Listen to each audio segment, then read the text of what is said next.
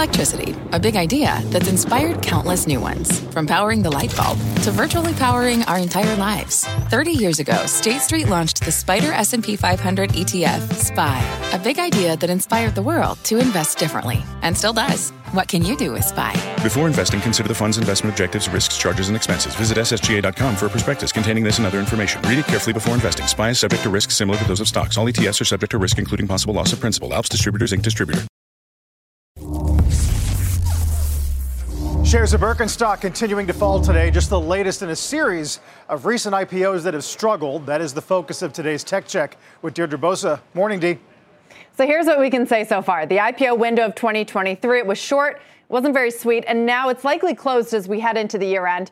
Early performance suggests that they've been a bust. Birkenstock ended its first day off by more than 10% from that IPO price. Instacart is down 40% from its first day pop. ARM more than 20 from its. Even Klaviyo, an enterprise software company that is arguably a better indicator for the IPO market, it's down nearly 20% from its short-lived post-debut peak. And all of this before the lockup period has expired when insiders can sell shares. So, what is behind the IPO stumble? Well, the fundamentals, they're iffy, but they're not terrible. All four of those companies went public with actual profits, even as revenue growth is slowing at Instacart, ARM, and Birkenstock. Barron's this morning posits whether bankers got greedy, writing, leaving money on the table is just good manners. Mispricing an IPO, though, to raise as much money as possible, that's a poor long term strategy to win over investors. So that leaves market conditions, which was very much an open question before these companies kicked off their listings. The IPO market had been shut for some 18 months as the Federal Reserve raised interest rates. And while markets have rebounded this year, they've essentially been carried by the Magnificent Seven group of mega cap tech stocks, which are in a far different league than everyone else. So while it is still early days for the latest class of IPOs, the street is essentially saying, hey, this still isn't the greatest environment. Why not just buy Meta or the NASDAQ?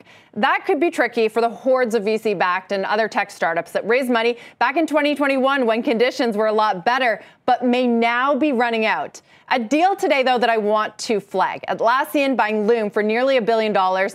That could be an indication that the M&A market remains an option for exits. I spoke to one VC this morning who called this a good outcome. He said early Series A and Series B investors will see a nice return in this deal, while later round investors who may be underwater, at least they get their money back.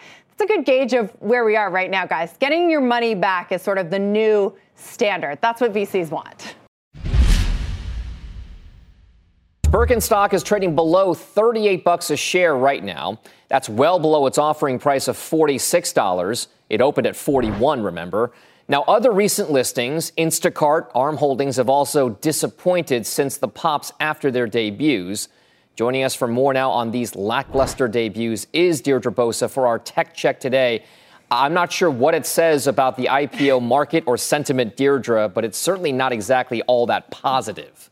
Well, let's think about it. What can we say? I know it's early days. What can we say so far about the IPO window of 2023? One, it was short. Two, not very sweet.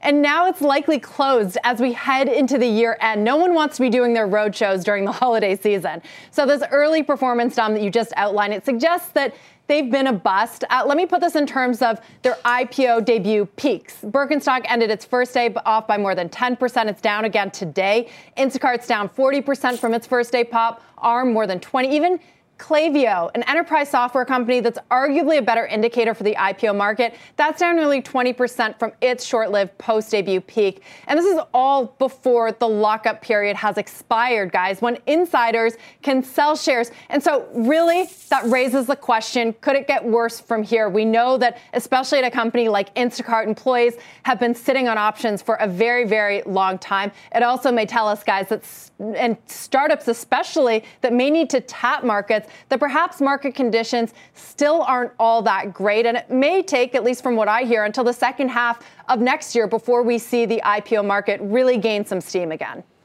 deirdre birkenstock is different uh, i mean obviously but different in terms of the sentiment that went into it for investors birkenstock yeah. versus say an arm holdings or a Klaviyo or an Instacart, which were all kind of more tech e focused, and that was what was capturing the imagination of certain IPO investors out there. Is it fair to say that Birkenstock is not in the same kind of sentiment category that, say, Instacart or ARM was? And should we be looking at that or those two as comps to what's happening with Birkenstock?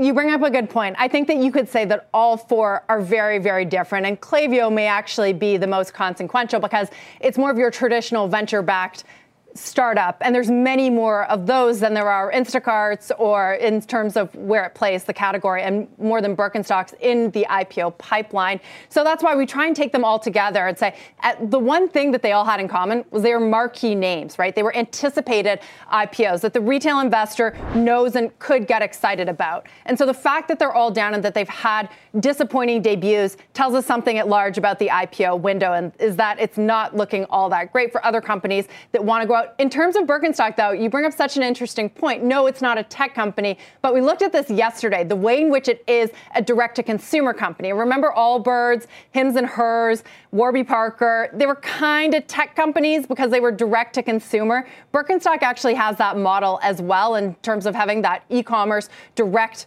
link to the consumer. And it's doing it in a better way than actually those companies that claim to be tech companies were doing it. So that one's a little interesting to see how it shakes out, but essentially uses its wholesale platform and direct consumer platform to create scarcity and a compelling sort of um, platform for the consumer. Indeed. Deirdre, thank you. We appreciate it today. This podcast is supported by FedEx. Dear small and medium businesses, no one wants happy customers more than you do. That's why FedEx offers you picture proof of delivery, packageless and paperless returns, as well as weekend home delivery to 98% of the U.S. on Saturday and 50% on Sunday. See the FedEx service guide for delivery information. FedEx Ground service is also faster to more locations than UPS Ground. See what FedEx can do for your business. Absolutely, positively FedEx.